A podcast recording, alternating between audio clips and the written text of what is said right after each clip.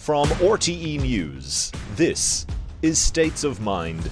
Donald, you're not going to be able to insult your way to the presidency. Little Buddha touch, Sleepy Joe and Crazy Bernie. Mini Mike. I hit Pocahontas way too early. We have a president who is not only a pathological liar. We have a criminal living in the White House. A billionaire who calls women fat broads and horse faced lesbians. Let's just pick somebody, please, and let's start this thing.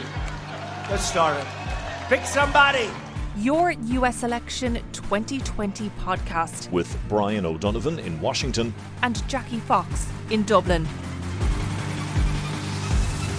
Today, and I commit that I will, in fact, appoint a, I'll pick a woman to be vice president. If he asked you to be his running mate, would you say yes? Yes. I mean, Mike Pence, I don't think he sleeps anymore. Thank you to uh, Satan for giving me inspiration on how to play this role. What really irritated me about that is he shot the only trial lawyer for me in Texas. That's right, the guy was a lawyer. Yeah.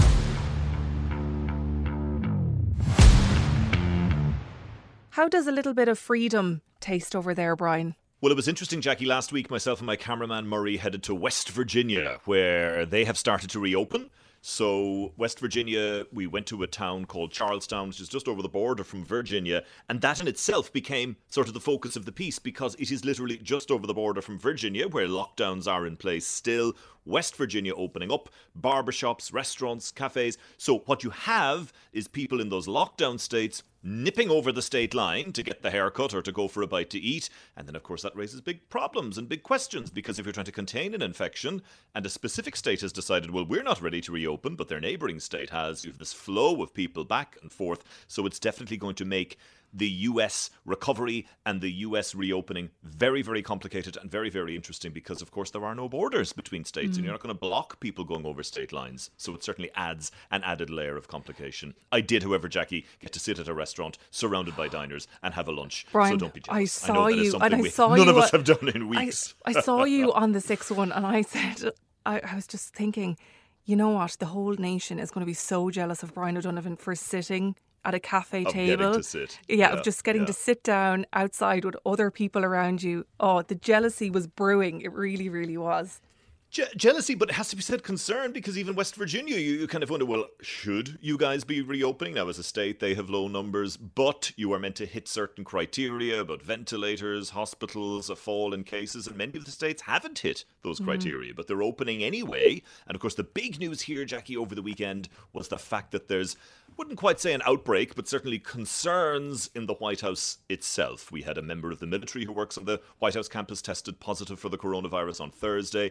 On Friday, Mike Pence, the vice president's press secretary, woman by the name of Katie Miller, she tested positive. She is married to Stephen Miller, who's a senior advisor to Donald Trump. He has tested negative, but certainly we see people in very close proximity to the president and the vice president mm-hmm. testing positive potentially being exposed. There was media reports at the weekend that Mike Pence was going to self-isolate and not come into the White House to work. The White House has dismissed that, saying yes, he is going to come into the White House to work, but Several key members of the coronavirus task force in the White House have also been exposed, and they're not going to be coming into work and they're going to be self isolating and self quarantining.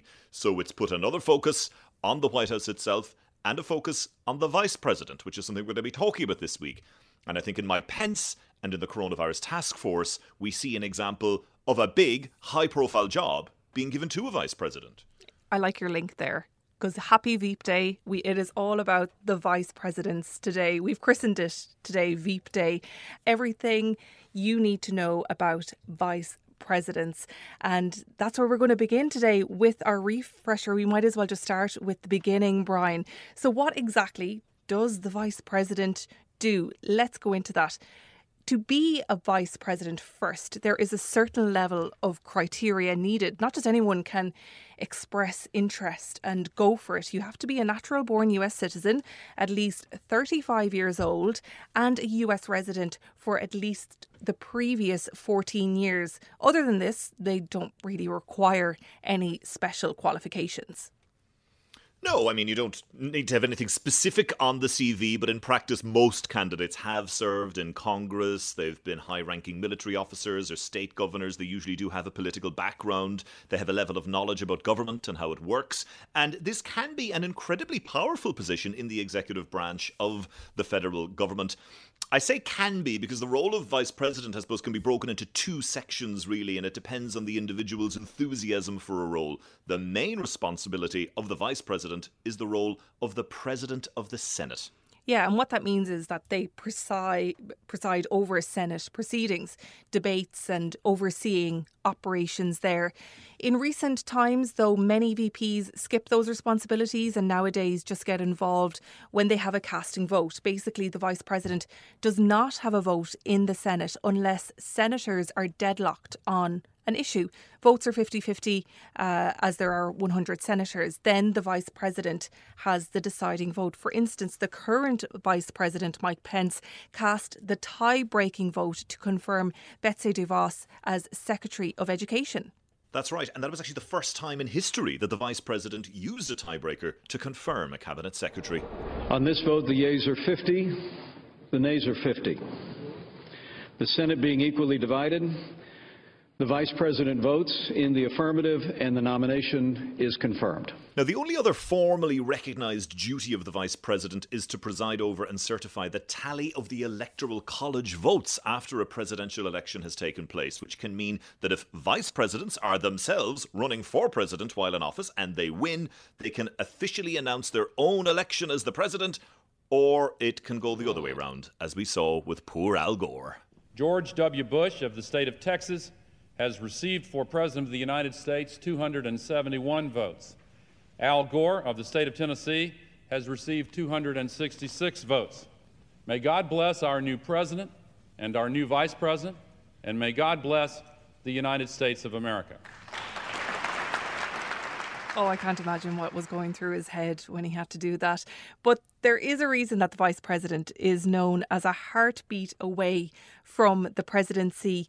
If a sitting president resigns, is impeached, or even dies, the vice president takes over. And we've seen that 14 vice presidents have gone on to become president. Eight of them were because of the death of a sitting president, like Lyndon B. Johnson. He was inaugurated aboard Air Force One on November 22nd, 1963, following the assassination of JFK only earlier that day. At 2:38 in the forward cabin of Air Force One, a necessary ceremony. I do solemnly swear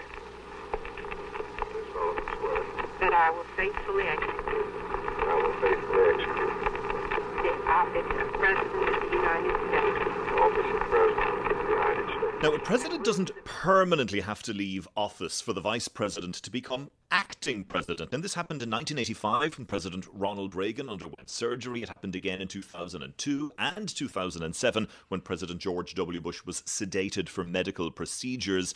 And there are lots of informal roles too that the vice president does. And these are probably the more visible side of the job. Yeah, they depend very much on the relationship between the president and the vice president of the day. They can include making public appearances, representing the president, performing ceremonial duties in place of the president, acting as an advisor to the president.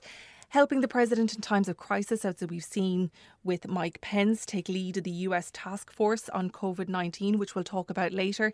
And finally, meeting with heads of state or government of other countries. And we are all too familiar with them here. The US Vice President Mike Pence has arrived in Shannon at the start of an official two day visit to Ireland. US Vice President Joe Biden has been visiting parts of Mayo with the Taoiseach as part of his six day visit to Ireland. Now, it can be said too, I suppose, that the role of the vice president doesn't necessarily begin when they get elected. It starts much earlier than that. It starts when they get selected. And as we know, vice presidential candidates run together with presidential hopefuls during an election on this joint ticket. And it's very much you campaign with your running mate, with your vice president, like we saw it with Trump, Pence. The two names are put on all the posters and all the merchandise. So once that vice presidential candidate has been confirmed, voters are selecting the president and the vice president as a single package. And I suppose their role isn't just being the Robin to their Batman during the time in office, because whoever a presidential candidate chooses as their running mate needs to be someone who can help. They must bring something to the table.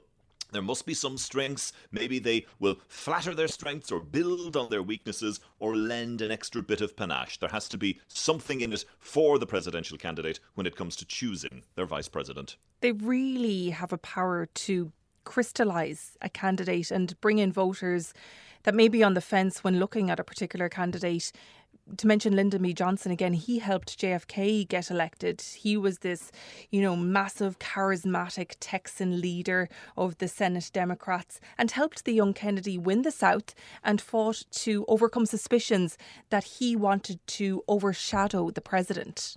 Yeah, and we've seen that again and again. It's sort of the younger candidate looking for the more experienced, perhaps older vice president. We saw it with Barack Obama in 2008. He was only a freshman senator who was running for president. A lot of people hadn't even heard of him until he hit the campaign stage. And there was a lot of criticism and worry surrounding his candidacy that he didn't have enough experience, he wasn't a big enough name. But picking Joe Biden helped fill that gap because he was a man who had been in politics for decades and knew the system well.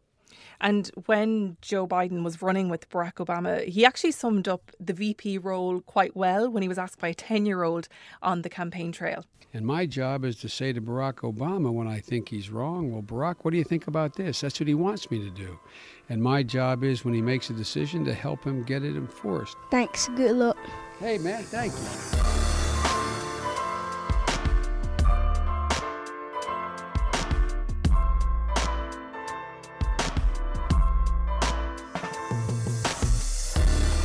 Vice presidents have probably led to some of the most bizarre and memorable moments in US history.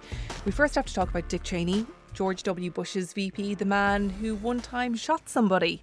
When your vice president, Dick Cheney, when he shot that guy in the face, did he, how did he tell you? Did he call you? Did he come in and close the door? You know, uh, how did that go down?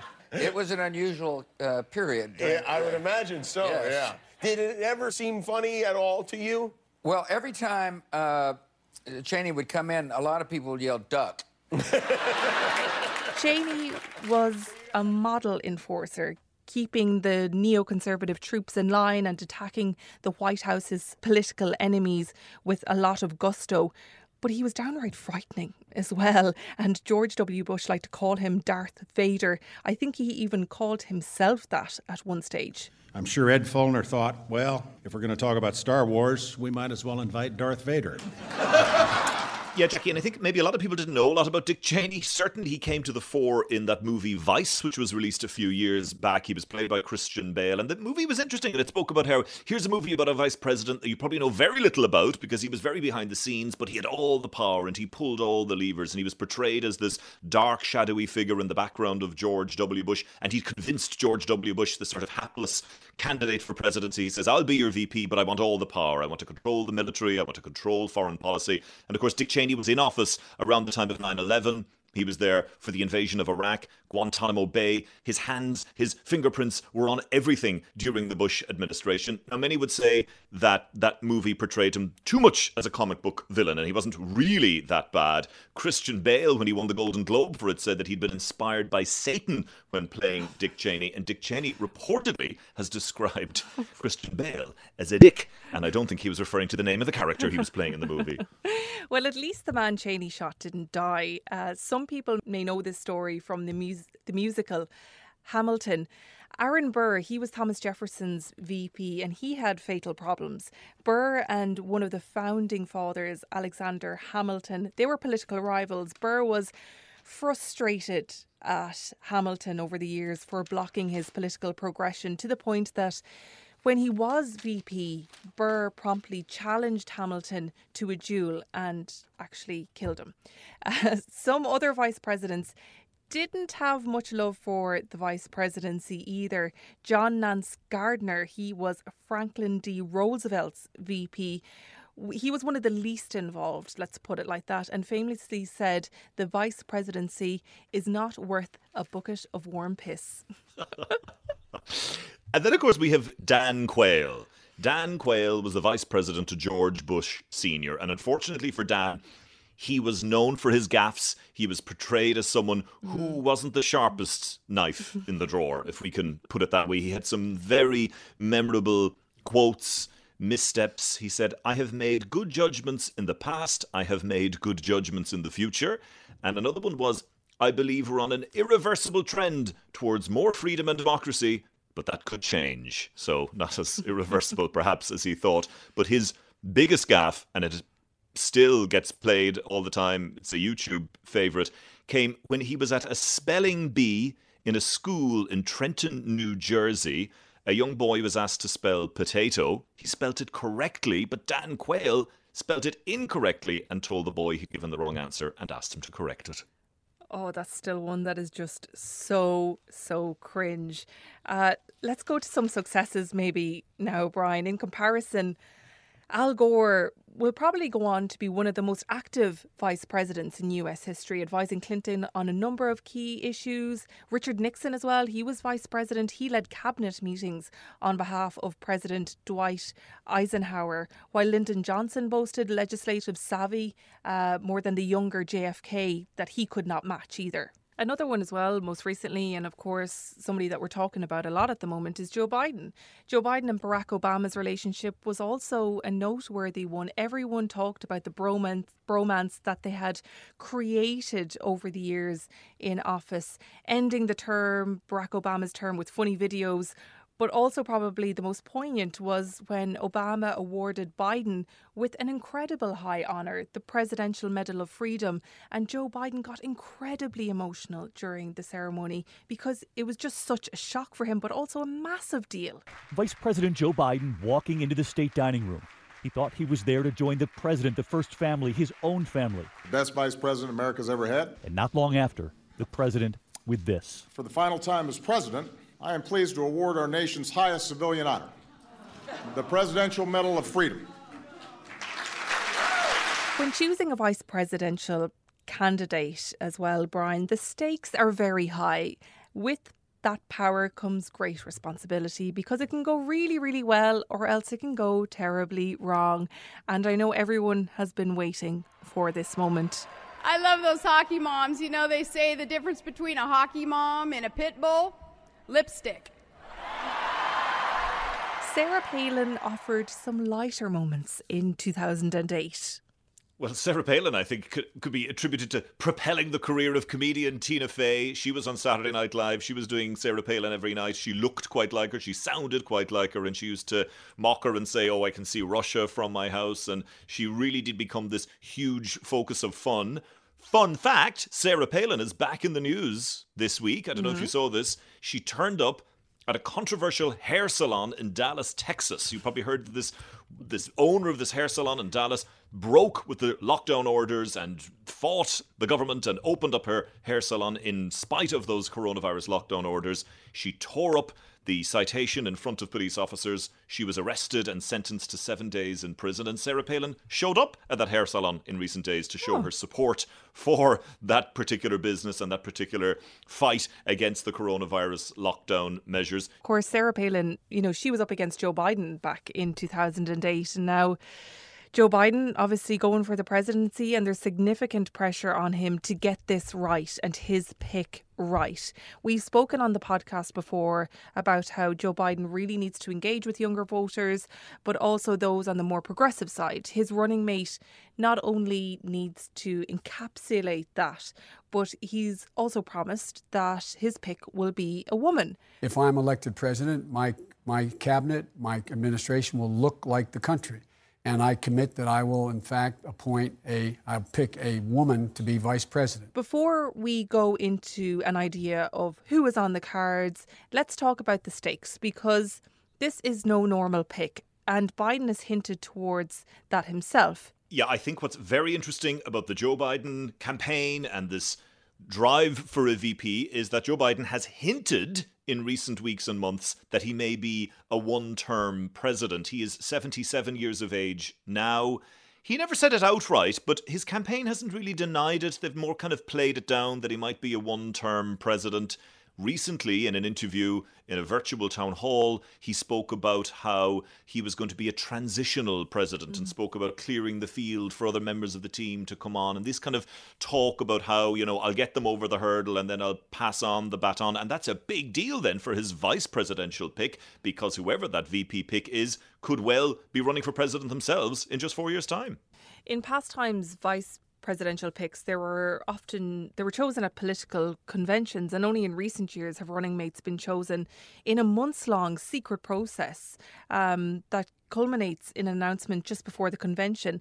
One senator told CNN in 2012 who had what they say survived the presidential vetting process described it this way it's like having a colonoscopy without the anesthesia um, cory booker he was actually um, who was on the democratic ticket this time around. He was vetted for being hillary clinton's running mate in 2016 and had a similar way of putting things. Being vetted for vice president not that glamorous. It's like having a proctology exam uh, where they are looking yeah, you in places every- they're not supposed to look. They That is a very stressful deal. they are honing in on every aspect of your life.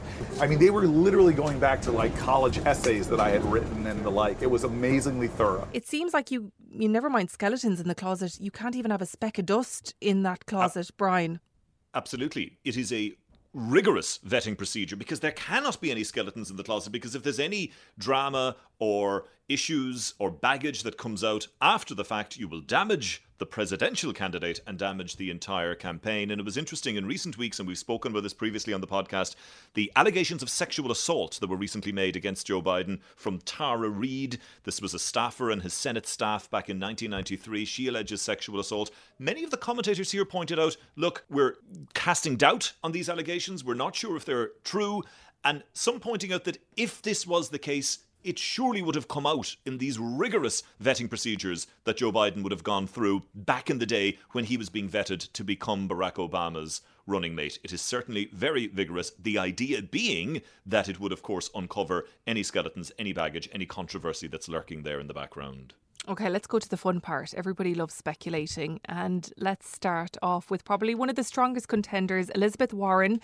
A CBS News poll says that seven in 10 Democrats said that Biden should consider Warren to be VP. I love the way that when she was asked about uh, being VP by Rachel Maddow, um, it was like she she said yes as if she was answering a marriage proposal. If he asked you to be his running mate, would you say yes? Yes. Yeah, absolutely. She's not making any bones about it. It's funny in this actual, and we've seen this with a couple of the candidates, and we'll come on to more of them in a moment. A lot of them have been very, yes, I want this. yes, I'm going to fight for this. Yes, I'm the, the woman for this job. Mm-hmm. Because usually in these circumstances, oh, you know, let's wait and see. But no, everybody has been very gung ho. Elizabeth Warren brings a lot to the table. She's very popular. She's an excellent debater. She's an excellent speaker. She also comes from that progressive, liberal Bernie Sanders wing of the party. So she would certainly help to bring those more left leaning Democrats into the Joe Biden camp, many of whom are not yet fully convinced that he is the man for them. So perhaps she is the woman to bring this forward. But then you look at the states. She's from the state of Massachusetts. She's a senator there. If she were to become VP, she would lose her Senate seat, and that could scupper the Democrats' hope of regaining control of the Senate after the next election. Kamala Harris is kind of hot on Elizabeth Warren's heels as well in terms of this race. Ticks a lot of boxes. She is extremely powerful speaker, very popular, African American. Again, what does she bring to the table in terms of a state? She's from the state of California. The Democrats could run a cardboard cutout and they would win the state of California. It doesn't matter. She doesn't bring a state with her to the table, but she certainly brings a lot of other attributes and a lot of other potential boosts in votes for Joe Biden. Interestingly, though, there's been a lot of focus on the fact that she went very hard on Joe Biden, if you recall, during those early debates Yeah. last year. She attacked him on issues of race. The suggestion is, Jackie, that that has ruffled a lot of feathers in the Biden camp. They did not like that. They did not like that she went after him so hard in the debates. Apparently, Joe Biden's wife, Dr. Jill Biden, still isn't particularly happy with the fact that she went after him. Others would say, however, that that's actually a positive and that it shows that this is the rough and tumble of the campaign, that she's well able to stand up for herself and that she can attack Joe Biden on the debate stage. She'll be well able to attack Mike Pence on the debate stage. Kamala Harris vied for the candidacy this year, and another one was uh, Senator Amy Klobuchar too. And you know what? She probably doesn't have much of a chance, but she has done so much for a woman who was relatively unknown this time last year outside of Minnesota. Where she represents. A stronger contender is probably Gretchen Whitmer. Uh, her name is in the mix and has really been propelled into the spotlight due to being in Donald Trump's firing line recently. Gretchen Whitmer is the governor of Michigan. Donald Trump has attacked her personally, saying that she is uh, too strict and that she should lift her lockdown measures. She's even ref- he refers to her as that woman from Michigan, so much so that it's become this kind of slogan for her. And she wore that on a T-shirt when she did a TV interview recently. It said "That woman from Michigan." She is an excellent media performer. She is an excellent debater. She gave the rebuttal, she gave the response to the State of the Union address this year from the Democratic side, and she did a very good job there. And that often, as we know, is where the Democrats will place people who they are sort of seeing as rising stars in the party. It gives them this big national profile. And then, of course, if you got the governor of Michigan, the hope would be that it would give you the state of Michigan. Michigan, of course, is a swing state and it is crucial to Donald Trump's re election campaign. Someone who has significant experience and knows how the White House works, given her role as ambassador to the United Nations during the Obama years, is Susan Rice. She's been making a lot of waves these days, and that's that's another name that has been mentioned as a VP for Joe Biden. There is also one woman, though, who it feels like she's been actively auditioning for the job, and that is Stacey Abrams. I look forward to hearing from Vice President Biden about his selection process. And all I can say is that if asked to serve, I'd be honored. Yeah, Stacey Abrams, very interesting candidate, as you say, strongly in all her interviews says, yes, I want this, and I think I'll be really good at it, and I think I'll really boost Joe Biden's campaign. So who is Stacey Abrams? Stacey Abrams ran for the governor of Georgia back in 2018 and came very, very close. She did really, really well. She was defeated by Brian Kemp by only about 50,000 votes, and it was, of course, unheard of for a Democrat to win Georgia. She is an African American woman. Again, a very powerful speaker, very good on the debate stage, very good on the podium. We saw her again last year. She was the Democrats' choice to give the rebuttal for that State of the Union address, which, as I said earlier, is this chance for them to audition and to boost the profile of a rising star within the party. What would she bring to the table? Well, if she brought the state of Georgia, it would be something, because Georgia, of course, is a Republican state. My concerns about Stacey Abrams, though, you know, the CV, look, what is she? Okay, she almost won the governor, but she isn't a governor. She was a member of the Georgia House of Representatives for several years, so my concerns there might be that the CV isn't up to scratch to that level of experience that would be needed for a VP pick. We can only wait and wonder.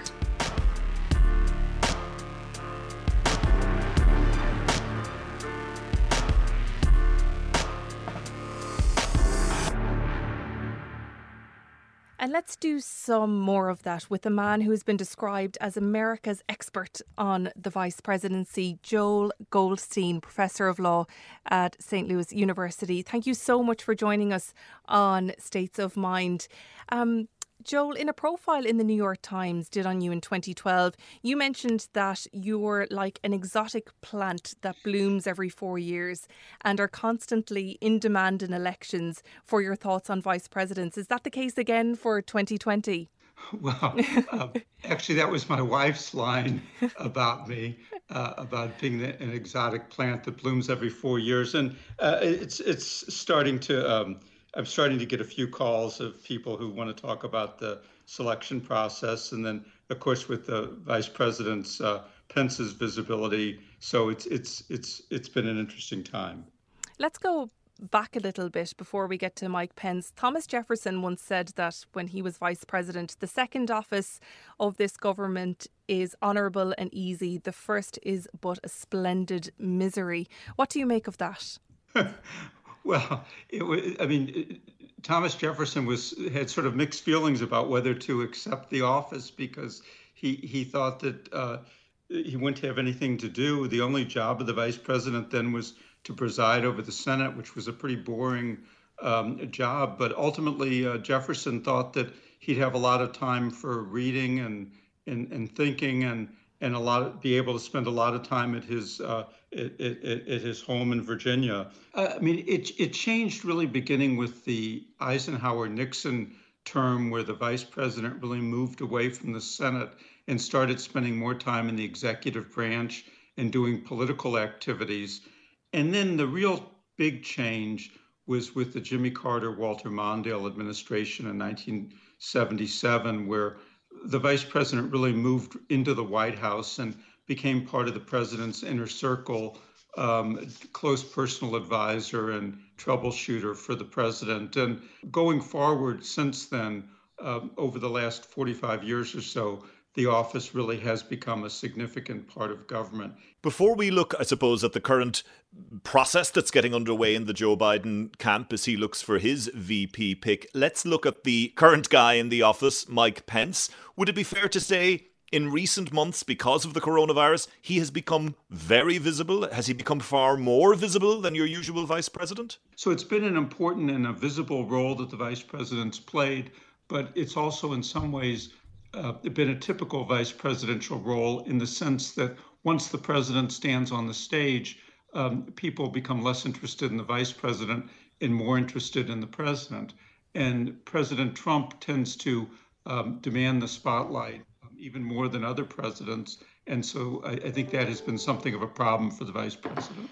While Donald Trump takes or even took questions, boasts um, at podiums, and often goes off on tangents, even though Pence stands aside, he keeps his composure. Does he add a sturdiness to this administration by sticking to the script and reminding the nation of that typical politician? He's kind of like a Trump translator, kind of sanding off the rough edges of this administration at times.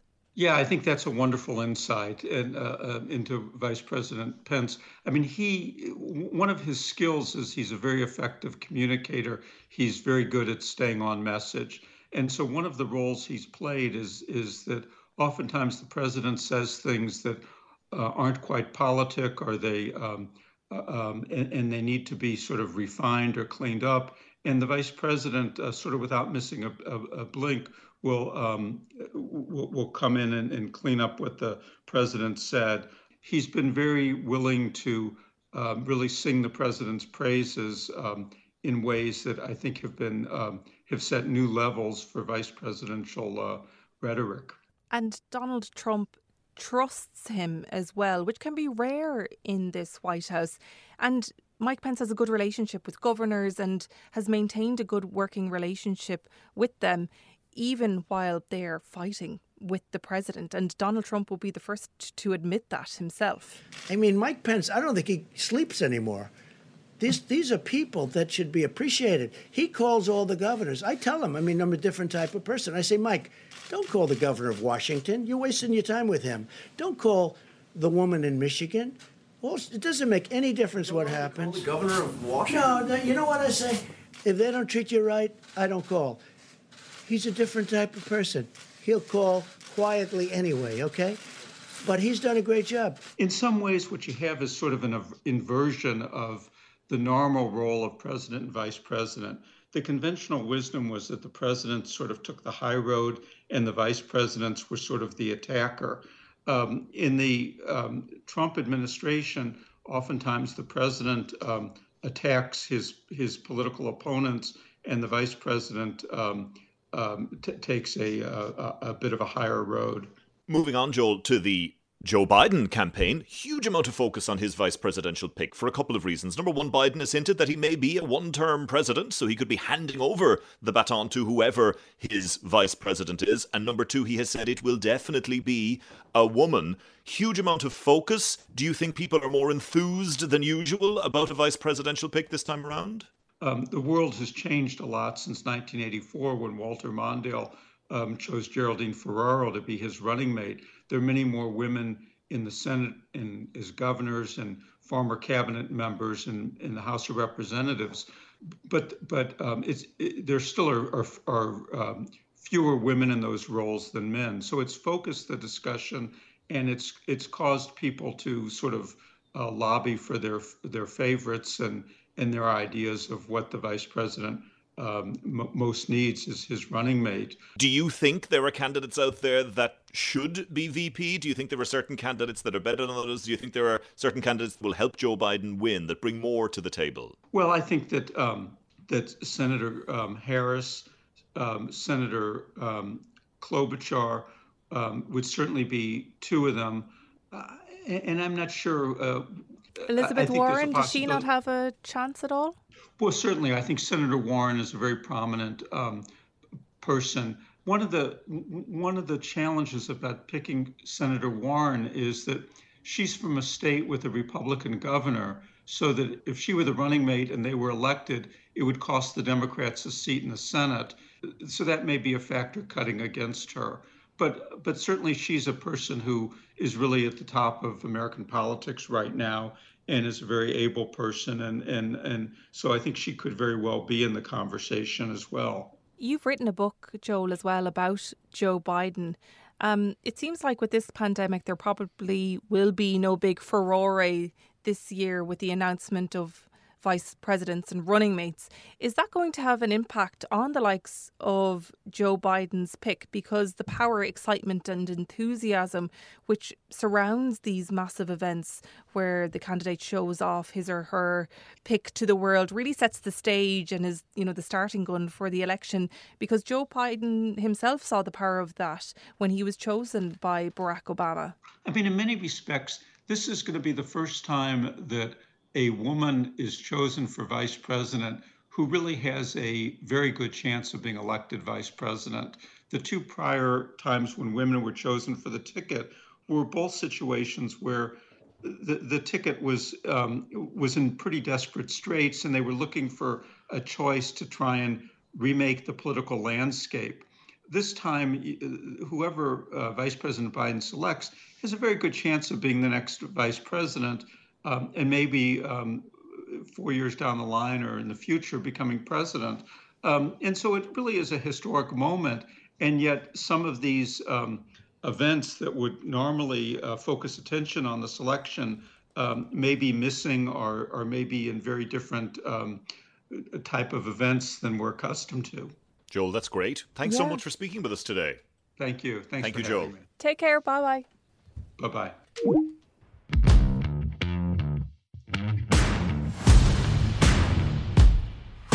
I know, I know, I haven't seen it, and I should have probably done my homework for this podcast and watched every episode of Veep.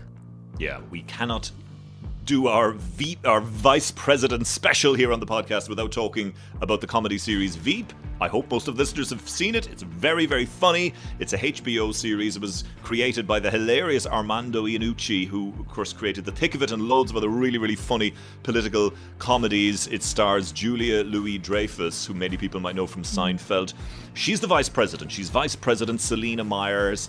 And she is not a very pleasant woman. She's deeply, deeply insecure. She's absolutely horrible to her staff. Gary, what are my nicknames? There's just there's just some nicknames that it's necessary for us to search on to kind of pick up on blog coverage. But I mean, like what? Uh, okay. There's um there's one that has to do with the legislation you did to support women breastfeeding in public. That was good It was good legislation. Mammary Meyer. Yeah, please. Um, are there others? Meyer the Liar, The Batcave, Piss Face. Selina meh. She's constantly looking for reassurance. Uh, and it's it's very, very, very funny. You must check it out, Jackie, particularly in light of what's going to be coming up here. I know, I know, I need to watch it. I really do. It might add some light relief to everything that's going on at the moment. Yeah, but until next week, Brian, sure, I will chat to you next week. Thanks, Jackie. Talk to you next week.